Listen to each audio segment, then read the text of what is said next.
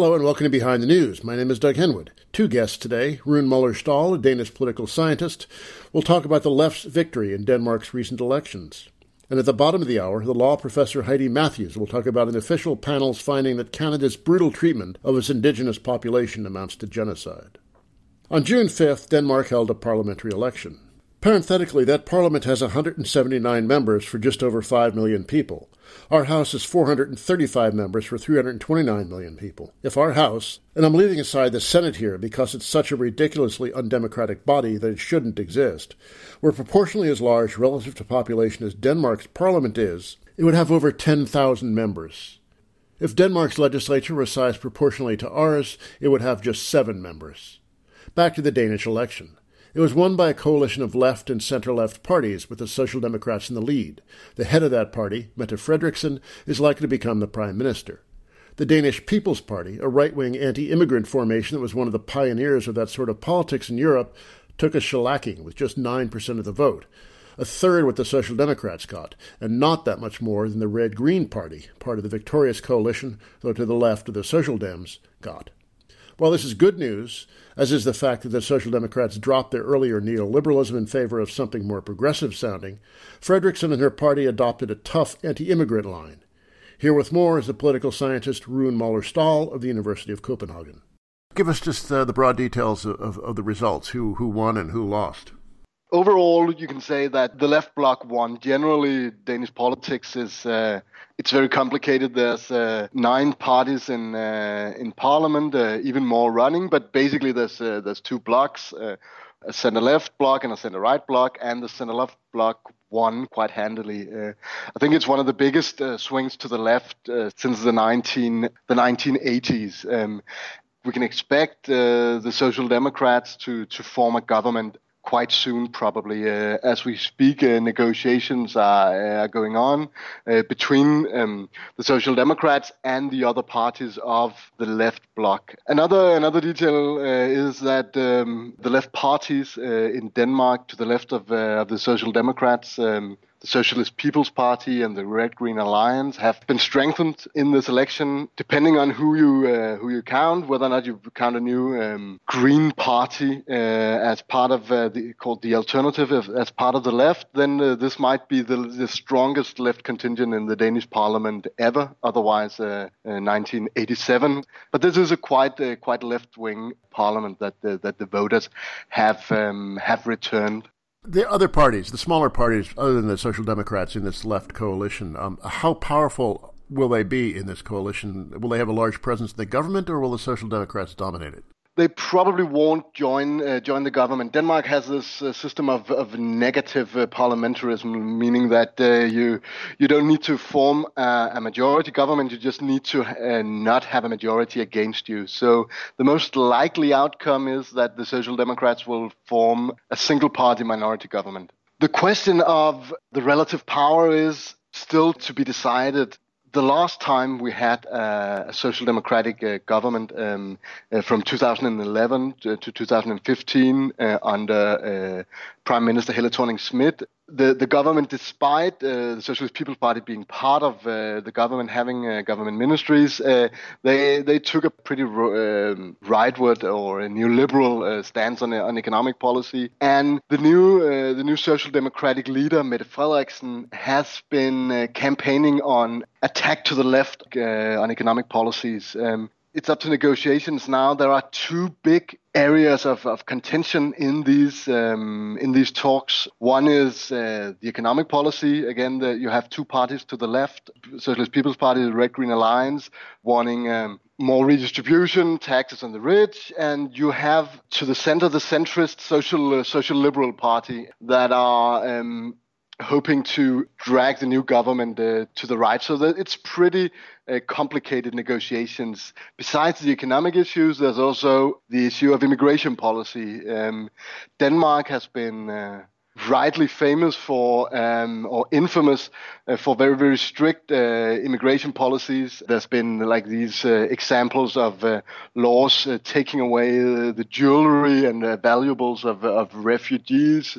We have uh, some pretty horrendous examples of refugees putting being detained under um, very bad conditions, children uh, basically getting um, mental illnesses from this sort of treatment, and there's been a, uh, quite a lot of critique amongst the um, the other parties uh, of the left coalition, not the Social Democrats, but the other parties, um, and they want to see changes there. Yeah, let's um, talk about that a bit because the, the, the, Danish People's Party, which is one of the, the, the pioneers of this kind of right populist anti-immigrant uh, politics in Europe, didn't do very well in the election. But on the other hand, the, the Social Democrats really uh, took on a lot of their anti-immigrant rhetoric. What is the appeal of this anti-immigrant politics in Denmark? There are people who say this is kind of essential to social democracy. That's a nationalist, exclusionist thing. I don't know if that's true or not, but how do you, how do you feel about it? what is the roots of the anti-immigrant feeling? It's a good question. I don't think anyone has uh, like the definitive uh, answer, both in, in international uh, political science and within Denmark. People are are still uh, discussing this, uh, but it's. I don't think there's any um, there's any doubt that there is a relatively broad consensus on this very strict uh, anti-immigration policy. Some of it might be that immigration is is pretty new to Scandinavian countries. this used to be very homogeneous countries until quite recently. Uh, again, this is in contrast to France or or the UK that's had uh, large uh, colonial uh, empires. Uh, Scandinavian countries has, has, only had small empires in that um, in that sense. So I think there's there's been perhaps a bit more of a shock uh, with the the waves of uh, first guest workers, uh, later um, later refugees, especially from uh, from the Middle East. Then, of course, all over Europe there was the, the 2015 uh, so-called refugee uh, crisis. Whatever uh, the sort of the, the, the, basic, yeah, causal mechanisms at play, then there's um, there's no, I think there's no doubt that the Social Democrats, with their turn to, to the right on, on immigration policies, managed to swing uh, quite a few uh, voters uh, across, especially from, from the Danish People's Party, but also from other uh, other right wing um, parties. But this also means that even though we have a new um, a new majority, and even though the parties uh, that have been opposing this very strict uh, immigration line, um, the Red Green Alliance, the Social Liberals of, of the center, there's very little prospect of of these um, these rules being changed uh, very dramatically. That there might be some some smaller changes, but the overall strategy of treating uh, refugees uh, quite badly in order to uh, to scare off uh, asylum seekers, that strategy will probably continue. One of the um, the toxic effects of right wing parties, like the the People's Party, is that uh, they may not uh, come to power themselves, but they push everyone in their direction. I mean, is this is this what's happened? Uh, they, they, really didn't do very well in this election. Is it that? No, they, they, they did they did very badly. Everyone else has taken up their message. Yeah, and I think this has happened for actually quite a while basically uh, the Danish People's Party has been very powerful for almost uh, almost 20 years, and uh, the basis of the power has been an alliance with the, with the mainstream with the mainstream parties of the right. But that alliance, in some ways, have has been shattered by, by this election. If in the last couple of cycles, uh, the Danish People's Party grew to be the, the biggest party on the right. That meant also that their sort of their way of presenting themselves as both being insiders and outsiders, as being uh, this sort of uh, anti-establishment party, has has been a been a harder sell.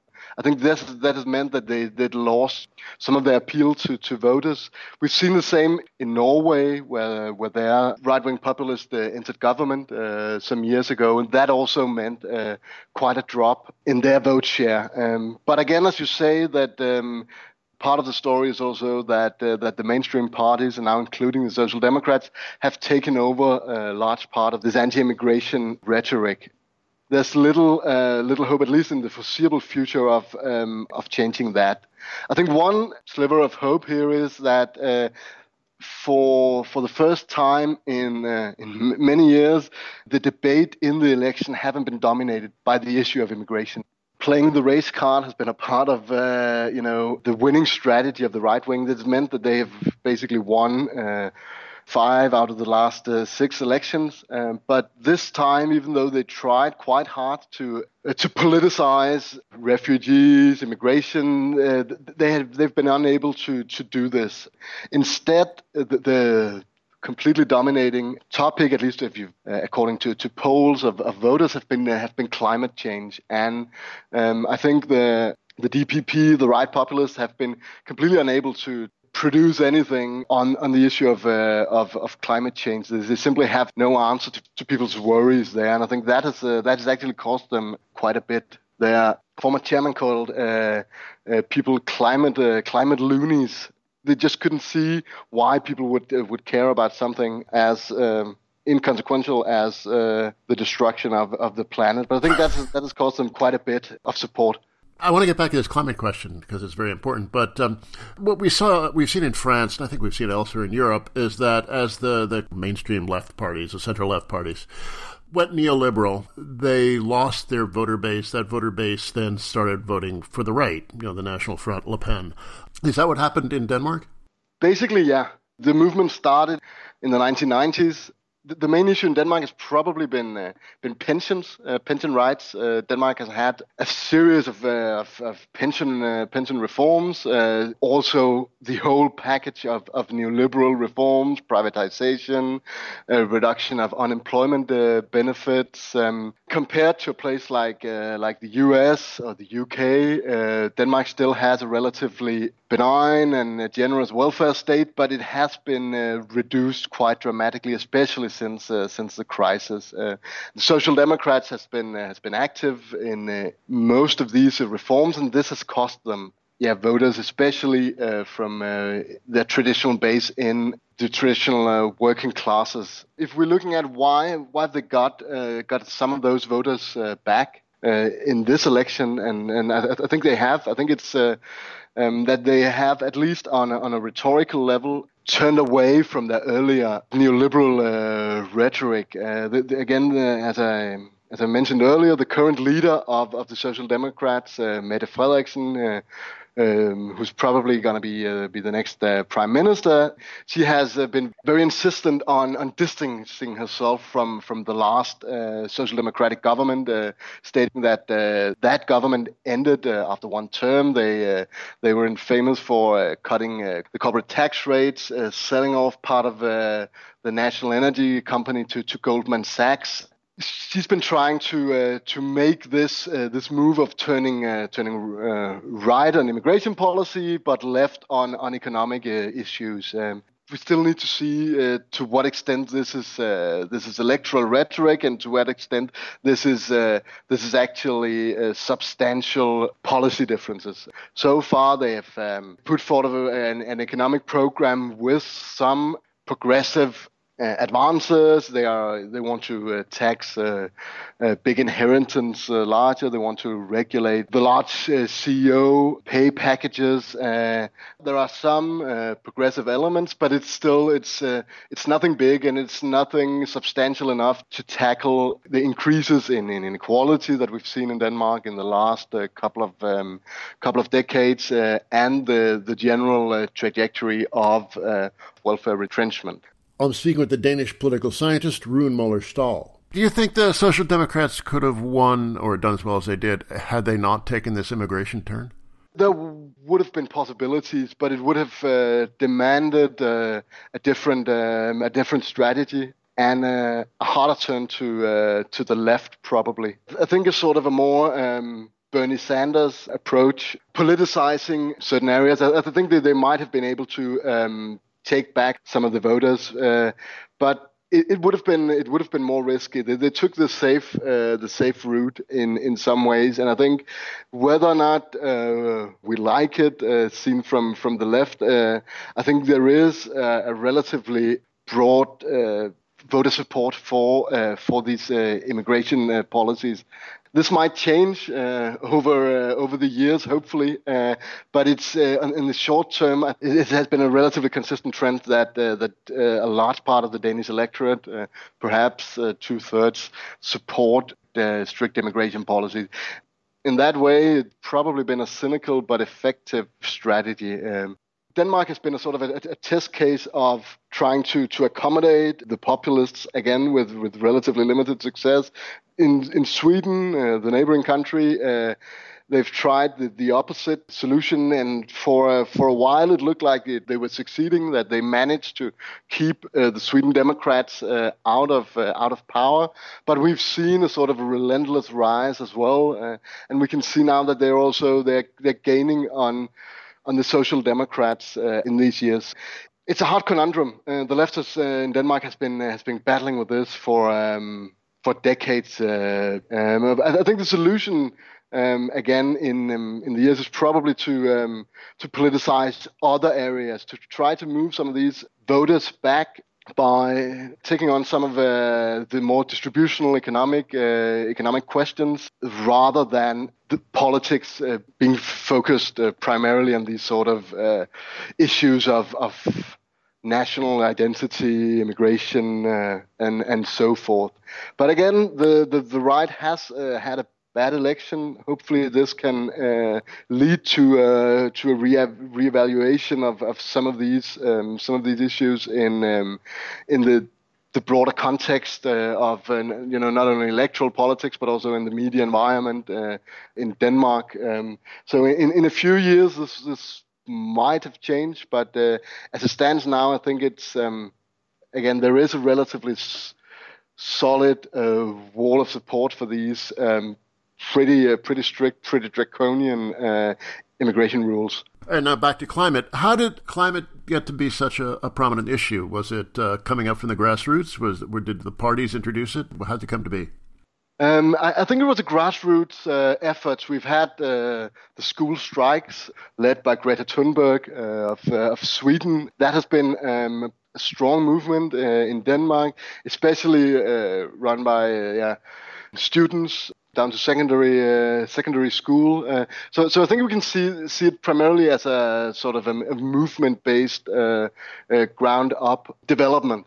I, th- I, think there's it's probably also that uh, we are at the moment, uh, at least in this part of Europe, at the, the probably at the top of a of a boom. They're they're not as boom times are not as good as they used to be, but still unemployment is relatively low. So some of these issues relating to, to crisis, unemployment has been less uh, less prevalent. This means that issues like uh, like climate has been able to to gain greater prominence. Um, I think there's also Denmark used to be, especially in in the 1990s, uh, uh, one of the front runners in, in tackling climate change. Uh, the country uh, had a um, was one of the first to to really introduce wind power as a um, as a large part of the energy system, and I think we're still living on some sort of this legacy. But uh, in in recent years, uh, uh, a series of right-wing governments has cut down on a lot of these uh, issues. So I think there's there's been a, a thirst amongst uh,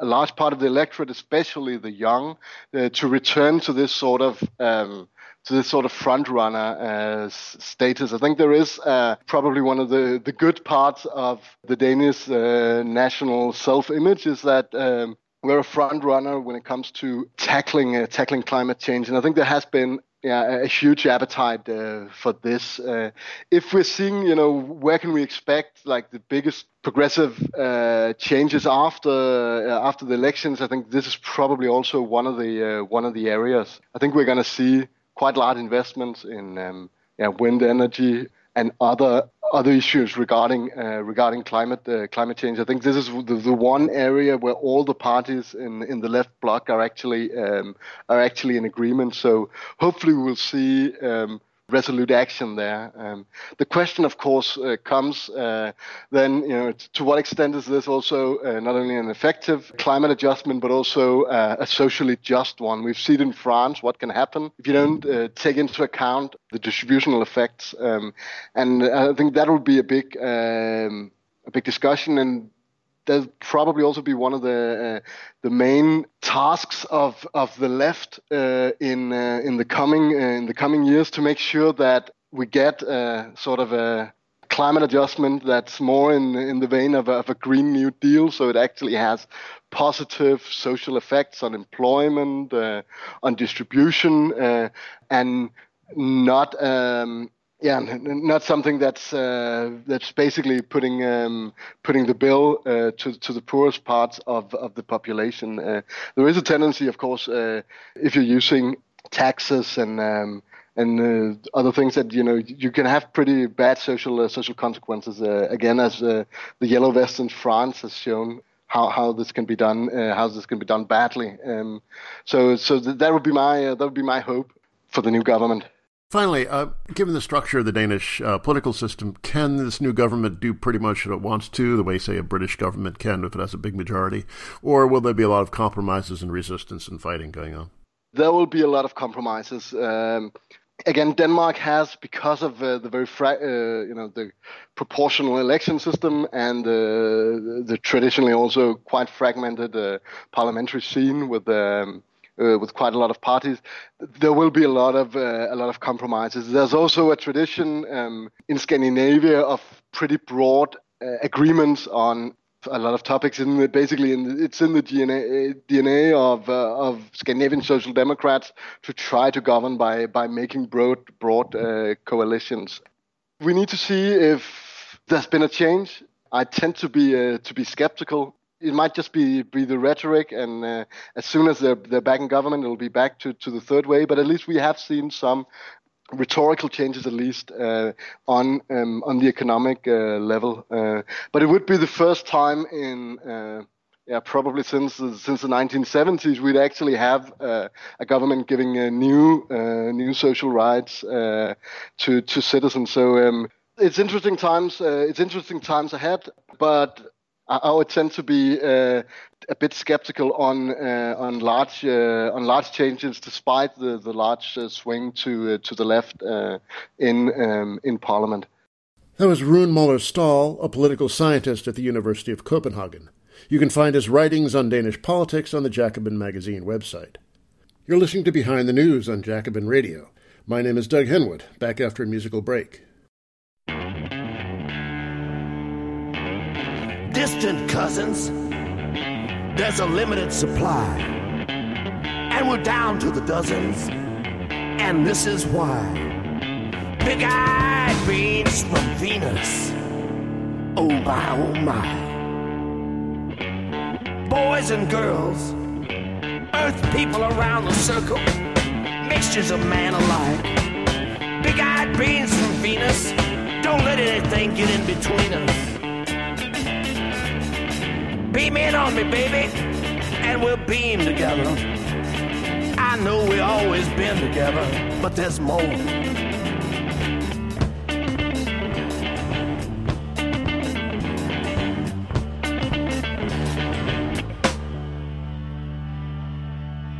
Mr. Zoothorn Rollo, hit that long lunar note and let it flow.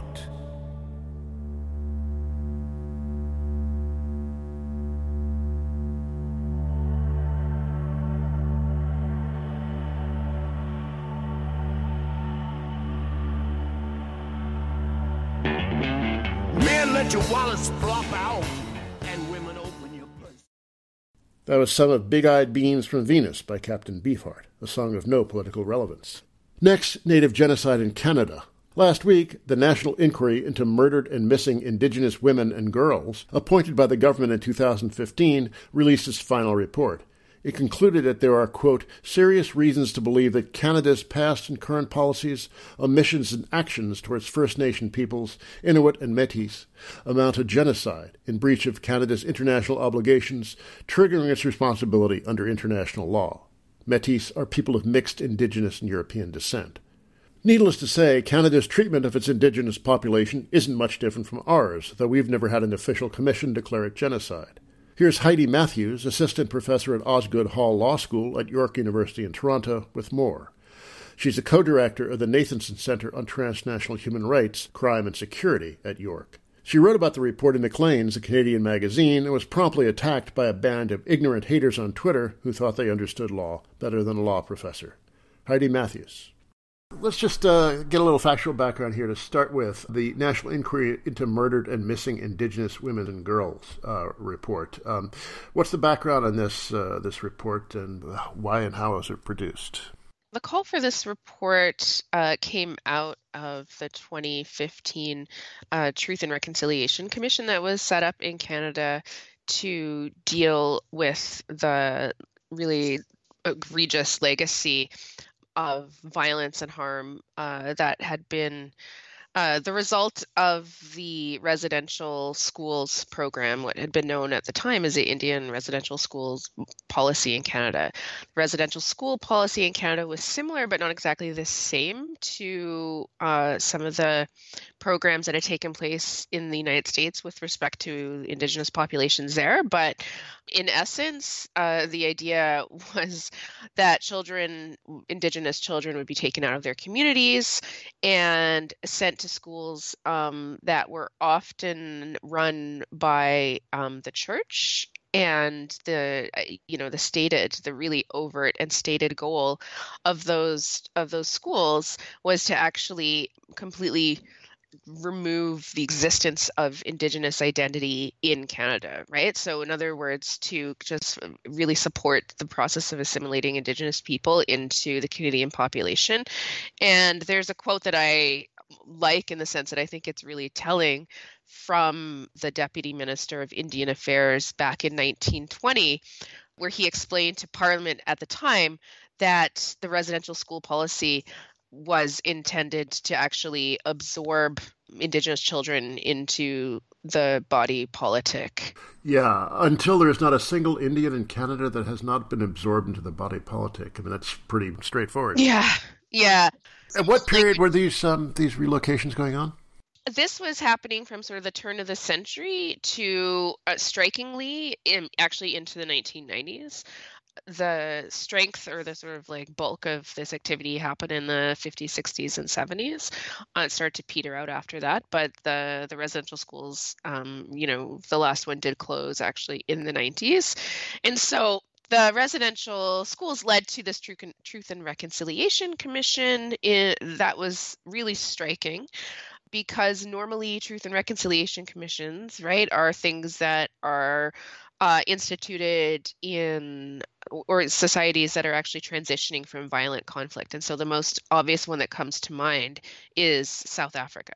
But here we here we have one in Canada, and as a result of that process, eh, there was a recognition that Indigenous women and girls um, as well as two spirited people were disproportionately subject to violence, including sexual violence, but not limited to to that, and that there should be a process for for dealing with the egregious level of actual murdered and missing indigenous women and girls. And and so that's how the government the liberal government ended up commissioning this national inquiry which was presided over by a former um, indigenous judge and went on for several years and has now as of last monday uh, issued its final report Prime Minister Stephen Harper, not known as, uh, necessarily as the most enlightened and progressive fellow, uh, issued an apology in 2008, uh, but uh, that really didn't cut much uh, ice, did it?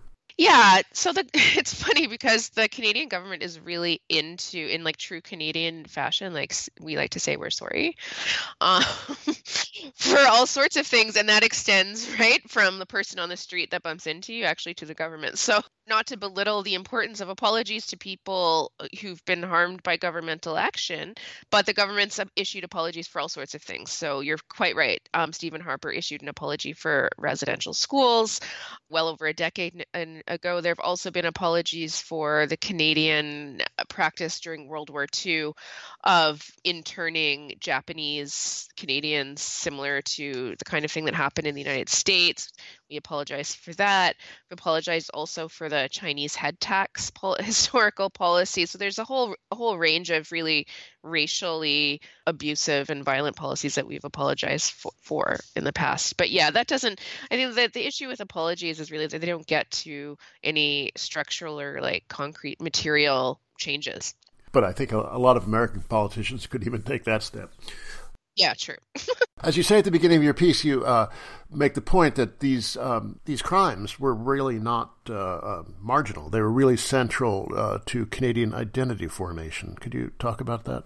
Yeah, absolutely. So, part of what the uh, the National Inquiries report does is is actually it didn't just gather evidence with respect to women and girls who had gone missing or been murdered, but it actually really had a mandate that was focused on that but went a bit further. And that mandate was designed to look at the way in which Canada's history of colonial structures and policies actually persisted in Canada and came to constitute what the report calls a root cause of the violence that these women and girls, but also all Indigenous people are suffering currently in Canada. So the the point of the report is to tie all these historical policies which were colonial in nature designed to create and sustain a status quo let's say, white culture. They haven't disappeared, even though many of them have disappeared on paper. They have either morphed into different sorts of policies or patterns and structures of governmental indifference with respect to Canada's Indigenous people. How do these things continue today? I mean, what do you have in mind? So all sorts of things. So just to just to to make the listeners aware of some of the historical policies and practices we're talking about. Um, we're talking about the Indian Act in Canada, which was structured Canada's relationship with Indigenous peoples and um, had all sorts of uh, problematic parts. The 60s Scoop, a strange name, but that refers to the practice in the 1960s of forcible adoption of Indigenous children, again, for the purpose of assimilation. So we see how central the issue of childhood is for identity formation, right? And that's no surprise to any of us. Again, the residential schools, and then general breaches of human and Indigenous rights. And those today um, you know, we can talk about, and again, all this stuff will be quite familiar to Americans who are paying any attention at all to the living conditions and lived reality of of Indigenous peoples in the United States. The same goes in Australia. I spoke to their national radio last night. Um, so Canada's not unique in this, but but it's unique in in, in taking the action it has done with the report. And in terms of how things sort of continue today and and ordinary, regular, quote, white, coded white Canadians sort of benefit from these colonial policies will often have to do with things like resource allocation, right? So, one example would be the simple um, way in which individual, or rather, Indigenous Canadians are over policed, over surveilled, over criminalized, right? So, um, similar to the reality in the US with the Indigenous population and also the African American population, you know, radically overrepresented, overrepresented represented rather in the incarcerated um, population and just really uh, not given in in many instances the the sorts of funding structures needed for um, indigenous communities to to to flourish. And i would say for people who are interested in learning more the report is available in its entirety. It's very long, but it's it's split up into sort of accessible pieces, um, and it's available online. And one of those pieces um, is actually the calls for action, um, which are ex- very very extensive. So so I believe range into the actual hundreds um, of specific ways in which the government of Canada is called upon to materially improve the conditions of Indigenous population.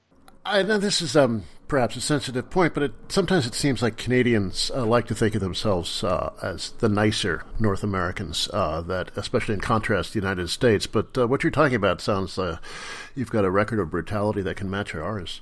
Yeah, I think that's right. And in the piece that I wrote for Maclean's that you mentioned, I really wanted to sort of bring home to people what I actually call uh, at one point the lie of Canadian liberal tolerance because um, I do think that, you know, especially vis a vis for a country that's sitting just north of the United States and oftentimes thinks of itself in relationship to the political realities down south in particular today with Trump, you know, it's it uh, sometimes it doesn't make sense uh, for a lot of, of regular Canadians to think of ourselves as as having a really ugly past that bleeds into the present when when Donald Trump is in office. But I think you know this is as I say in the report, and I've talked about before. This is an election year in Canada.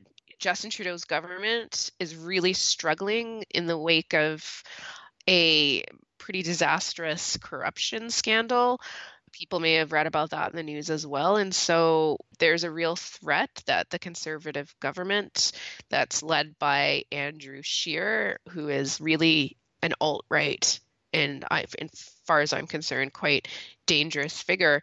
uh, can come to power. And I think the way in which ordinary Canadians manage to think about the language of genocide and the concrete findings of the report is going to be really important for defining what the country wants to be moving forward in this election year. Now, you use that very powerful word, genocide. Uh, I notice you say that in the piece, uh, and you've gotten an awful lot of trouble on Twitter for using that word. Um, so, how does genocide apply in this case? I mean, I think most people think, you know, if there's no Auschwitz, there's no genocide, but uh, it's really uh, the legal definition is uh, a lot more complicated. Yeah, absolutely. And so I should should say that the word is not mine, but rather the finding of the report itself. Um, and so there's again for for those who are interested in reading more, uh, there's a 46 page supplement to the report available online um, that details the legal analysis of the report's finding of genocide. And so just to just to sum up the finding for people reading directly from the language of the report. So I'm quoting now. The report says the violence the national inquiry heard about amounts to a race based genocide of Indigenous peoples, including First Nations, Inuit, and Metis, which especially targets women, girls, and 2SLB GTQQIA. It's quite the uh, quite the acronym. People. This genocide has been empowered by colonial structures, evidenced notably by the Indian Act Sixties Scoop, residential schools, and breaches of human and indigenous rights, leading directly to the current increased rates of violence, death, and suicide in indigenous populations. And so, so the finding of genocide um, is the finding of the report rather than my finding, and the sort of public education campaign, for lack of a better word, that I've been running on Twitter for the last week has been focused on explaining to people really as a first step what the law of genocide actually consists of and then as a second step how we might go about thinking about how that definition can apply to the factual situation in Canada.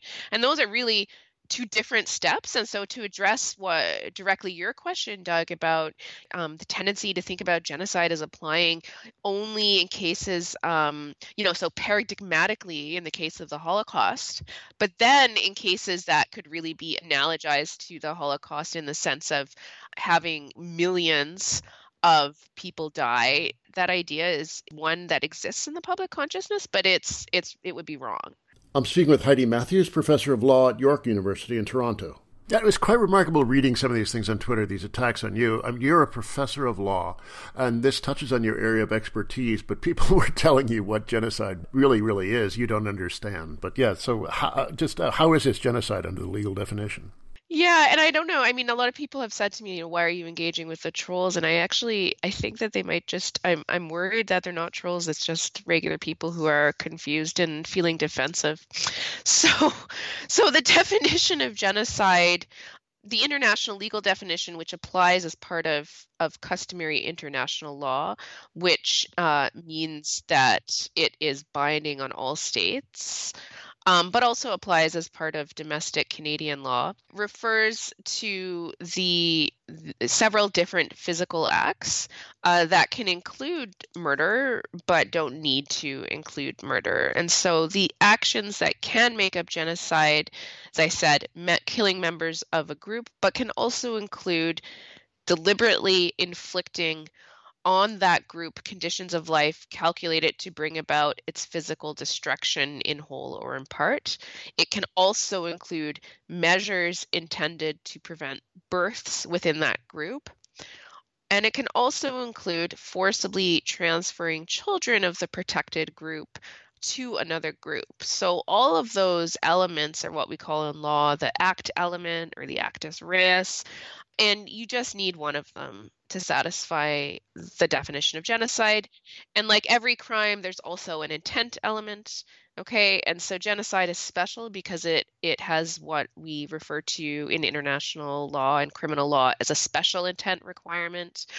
Um, and that special intent must mean that the person um, or here the state that uh, is charged with committing genocide needs to have undertaken the act requirement with the specific intent to destroy in whole or in part a national, ethnical, racial, or religious group as such. And so that's the definition of genocide that we find in international law, but also in domestic law. It's also the definition that the International Criminal Court uses. Now, when it comes to applying that to the particular case, I think it's fair and important to point out that within the realm of uh, expert legal opinion on the jurisprudence of genocide as it's been rolled out over history. So, in essentially uh, the international criminal tribunals that followed the end of the Cold War. Uh, so the Special Tribunal for the former Yugoslavia and also the tribunal um, that dealt with the genocide in Rwanda. The case law that's come out of those tribunals um, and also some of the regional human rights bodies has been conflicted about uh, the way in which some of these elements are meant to be applied. And the thing that makes it so, so in other words, there is reasonable room to have a debate about this question. And in particular, because in general, the law has come in to address genocide, um, as I mentioned before, in the wake really of violent uh, violent action on the on the part of uh, state-sponsored actors, right? So, in in other words, in the in the pursuit of a of a war. Um, and the thing about Canada is that this is not this is not a war. This is a slow-moving, long-ranging genocide that's constituted not by thousands and thousands of killings that took place within a defined time, but actually that systemic violence uh, state-sponsored violence uh, that went on for for many generations, actually. And uh, the intent of it was to eliminate the indigenous peoples as their own cultures, right? I mean, it was very explicitly uh, an act of cultural erasure. And you, you, have that quote from the, the Deputy Minister of Indian Affairs making that very plain. I mean, that really uh, is like what, what genocide is all about. Yeah, and it's you know I so from an evidentiary perspective, I will say, you know, proving intent is always very is always the more difficult part of the crime. And and as i said there is conflicting opinion in some of the case law. Some case law has found that there needs to be an intent to physically destroy a group whereas other case law has found um, that social group death uh, on the level, you know, so something that looks more like what you just uh, referred to as cultural death can suffice.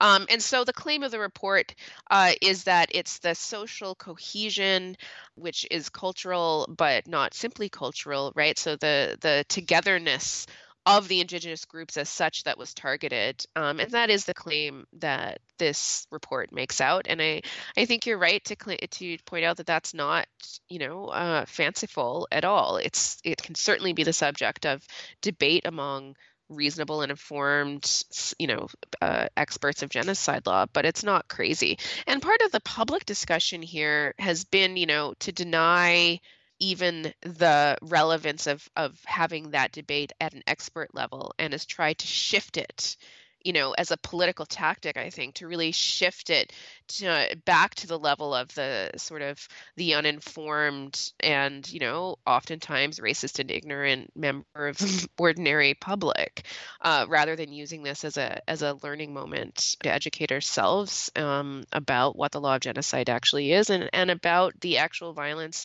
that indigenous people continue to face on a daily basis in canada Curious now, what's the political fallout been from this? Because you know, like you imagine, might prompt some reflection among people, but also uh, some very defensive reactions, and might push people to say, you know, the hell with this political correctness. I'm going to vote for the crypto fascist. Um, so, how's this going to shake out? Or the overt fascist. Yeah, absolutely. That's been really interesting. So initially, and this this comes back to the original Truth and Reconciliation Commission report that I referenced before from 2015, because that report, um, that report found cultural genocide.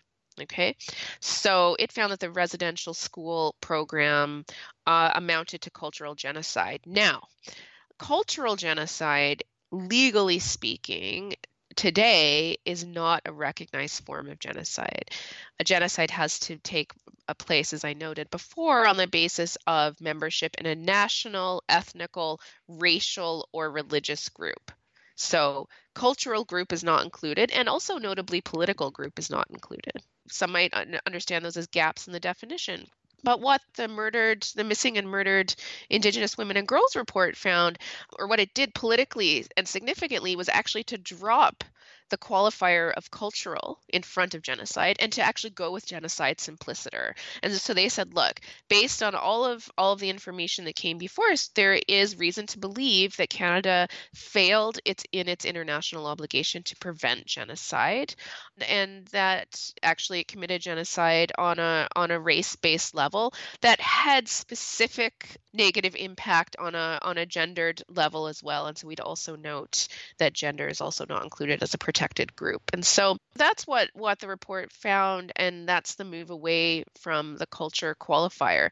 What's interesting in terms of the political fallout over the last 7 or 8 days has been uh, initially Trudeau, Justin Trudeau, the prime minister, uh, welcomed the report's findings and he said that he accepted the finding of genocide, but that he didn't want to become fixated on it. He wanted to move forward, thinking about the national action plan that the government uh, is implementing, uh, and that was one of the calls uh, of action um, in the report. And actually, he wanted to look ahead to ways to sort of continue the process of reconciliation, et cetera. And so while he accepted the terminology of genocide simpliciter, he didn't want to focus on it.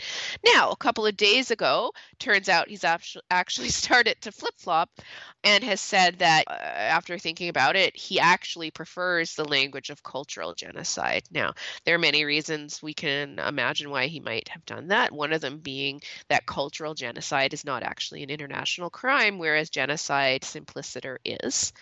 And then from the point of view of the the conservatives, Andrew Scheer, who's the leader of the Conservative Party, who has historic ties to rebel media, a nasty guy from the perspective of any progressive and certainly from any any leftist, um, has come come out uh, saying that he doesn't agree with the finding of genocide, uh, that he doesn't he doesn't think that um, that this amounts amounts to genocide on the on the level of, of historical genocides, and for their part, the NDP, which is the New Democratic Party, the the more left oriented party, has been pretty quiet. I think they seem to be watching um, the way that this is playing out. And I do know from from interaction in social media that research polling groups have been calling Canadians, you know, asking them what they think of the genocide finding, as though that were something that were particularly relevant. So, so it's very much in progress. I think part of the reason why it's been important to me and other scholars and Indigenous rights activists to explain to people, you know, why the language of genocide, which is admittedly so uh, emotionally fraught and such a trigger, is important to meditate on for a moment is because uh, we want to stem the sort of tide of racial hatred that has come as a defensive reaction to it. And finally, the question of remedies. So it comes up. And uh, has there been anything like the uh, debate around reparations for slavery in the U.S. going on in Canada about these injuries? We haven't had that sort of debate. Uh, is sort of in that language. I think uh, a reparations debate would be really helpful but I also agree that you know with, with Trudeau in a sense that forward forward looking um, really st- deep structural changes are also needed. So reparations that would make up for past acts, but also a change in policy that recognizes that current acts are also creating harm, right? So that the status quo itself is not good enough it also needs to change. And then more than that, I would I'd also point out that the report is careful not to take off the ta- you know the policy table the question of pursuing individual criminal liability. And i think again i think that's something that the you know political officials have not want wanted at all to gesture to. But there sim- there certainly is the possibility of pursuing some kind of criminal investigation as well. And so there are certainly different i think there's a multi-pronged approach will be the sort of thing that indigenous uh, communities are going to want to pursue. And as I said, you know, that could put on the table reparations. It will also include forcing the government to to act on the on the many many uh, calls for action, like a whole host of better funding structures for indigenous communities and peoples, and then also, you know, the the idea of, of state-based or individual criminal liability is also an option um, that can be pursued as well. So there's certainly many concrete options moving forward. Using the language of genocide is not simply semantic. It's not simply meant to shock the public um, or anything like that. It actually is the foundation of concrete legal and policy steps that can be taken uh, moving forward. That was Heidi Matthews, assistant professor at Osgoode Hall Law School at York University in Toronto. Her research focuses on international criminal law and law and sexuality. That's it for me, Doug Henwood. Let's go with this some of Beethoven's String Quartet number 14 in C sharp minor, a passage that Richard Wagner called the most melancholy in all of music. Hyperbolic, maybe, and based in a rather narrow canon, but there's something to the claim. Till next week, bye.